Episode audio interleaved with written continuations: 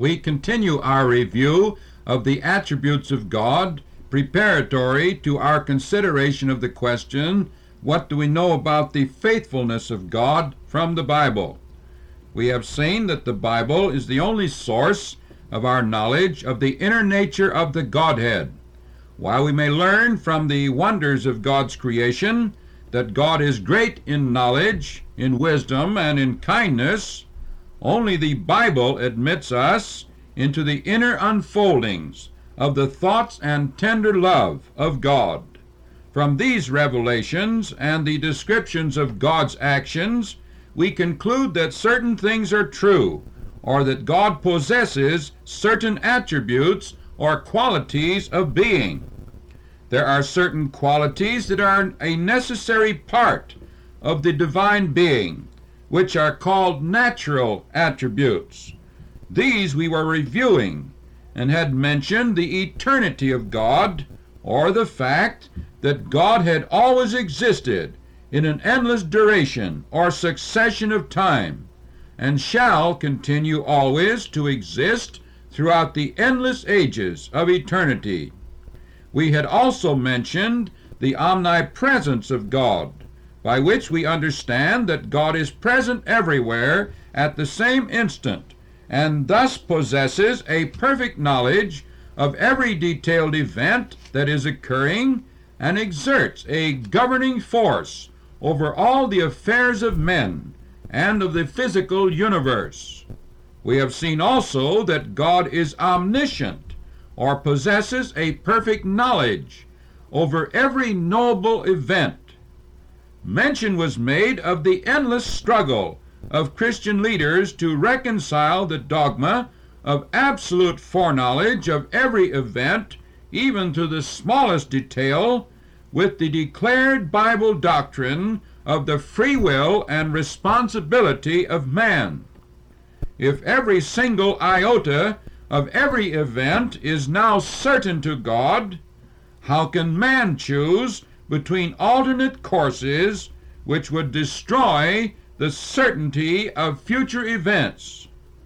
But further, if God now knows every thought that he shall ever think, and every reaction that he shall ever have, and every decision of will that he shall ever make throughout the endless ages of eternity, then not only is man involved in a fixity, but God also. If God cannot have a new thought now that he never had before, who will demonstrate that he ever could have had a new thought? If God cannot make a new decision today that he never had made before, who will show that he ever could have made a new decision? Thus we see a tremendous, colossal problem arising concerning man's free will, and this has indeed been the stumbling block of multitudes who have thus come to reject the Bible because of its impossibility of reconciling these major colossal problems. Now does the Bible deliver us from this fixity, or this certainty, or this fatalism, and demonstrate to us the reasonableness and the logic of the free will of man. I was overwhelmed when some 20 years ago, now I sat down during a summer vacation to read the whole Bible through in about 12 days of careful, painstaking reading. I desired to learn whatever it had to say about the nature of God and the manner of the divine existence. Does the Bible relieve us of these many complications which had been a great measure of concern to me? It was a time of great blessing, far exceeding anything I anticipated, and a time of true worship and adoration of the great glorious being of the Godhead. I resolved then and there to accept these plain Bible statements about the nature of God's existence and be relieved in my own mind from many theories that I had been taught and which had perplexed me very much.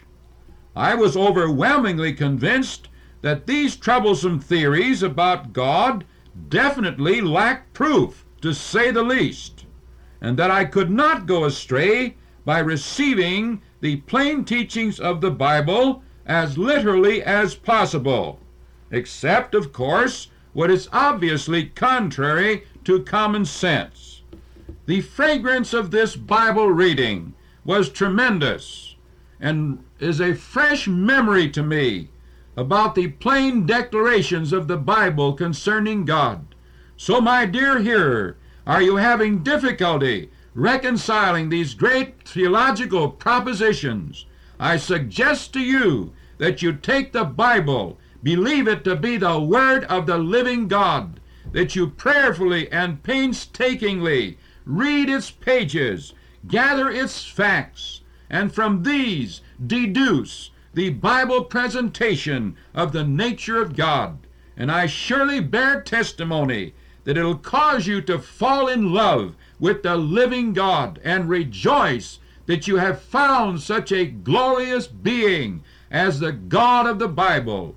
How free from these endless complications, how relieved and how delicate is the spiritual concept that comes into our minds from the Bible, the Word of God, as made living and real by the power of the Holy Spirit. So this allows God to repent that he had created man when the tragedy of sin came into full view, as we are plainly told in Genesis chapter 6, verses 5 to 7. If God did not have a certain foreknowledge of the fall of man and the stupendous development of sin, with the unspeakable tragedy of the greater part of the human race uh, rejecting the kind measures of salvation to press their way into an eternal hell where they shall suffer forever, this dark question is immediately relieved. And how profound it is to read these early chapters of Genesis and to bring ourselves into sympathy with God. When we come to read how bad God felt concerning man's sin and how it grieved him to his great, loving, and holy and profound heart, how small does the grief of man become over his own sin. And if we be allowed to believe what the Bible says that God purposed to destroy Israel upon the awful apostasy of the golden calf and start over with Moses to build a new nation until Moses humbled himself greatly and persuaded God to change his mind and spare Israel, then we are furnished with an unspeakable account as to how prayer does change things.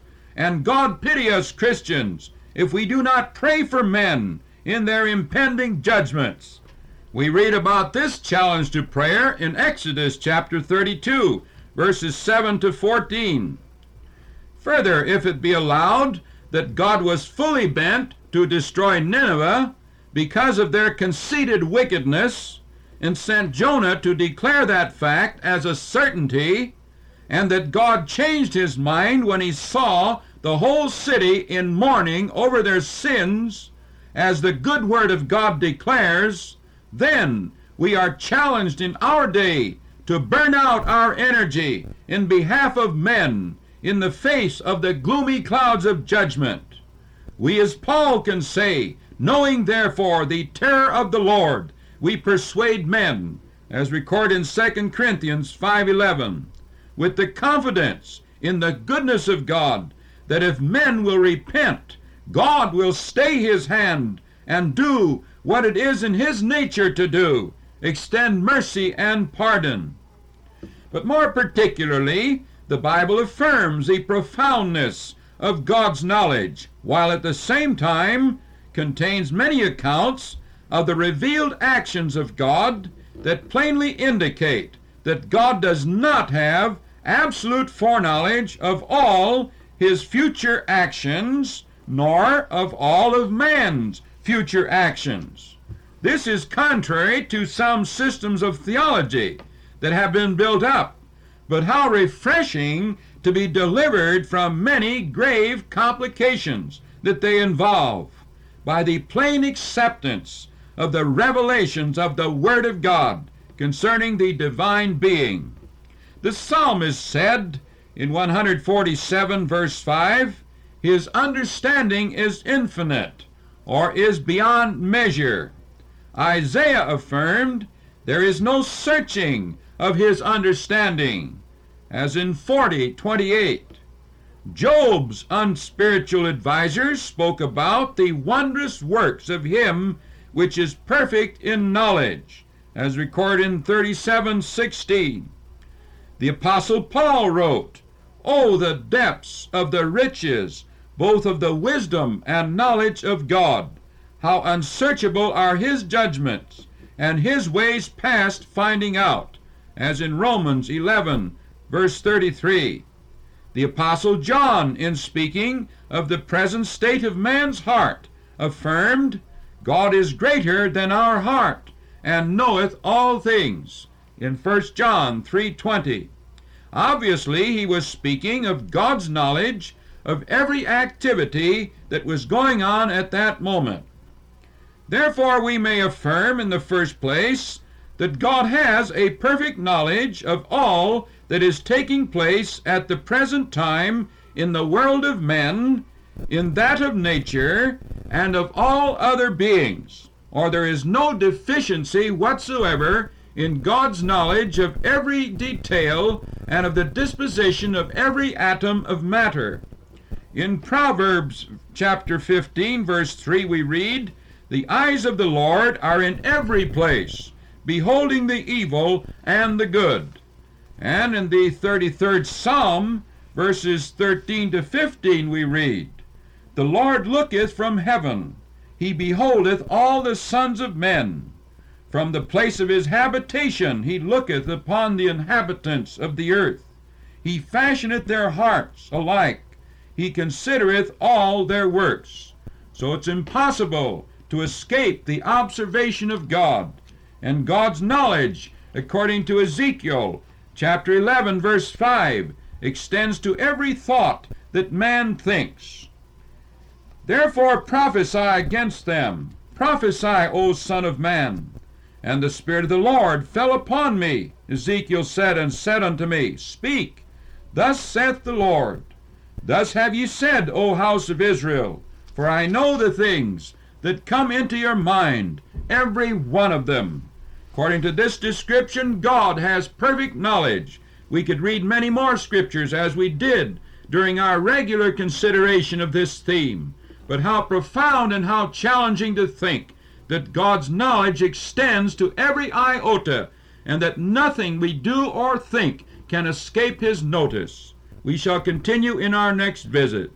Our Heavenly Father, how grateful we are that Thou hast taken the pains to give us the Bible, the Word of the living God, and we thank Thee for every servant of Thine who has sacrificed that we may possess it, and for the revelations Thou dost give us therein concerning Thy glorious nature and Thy love and mercy toward men.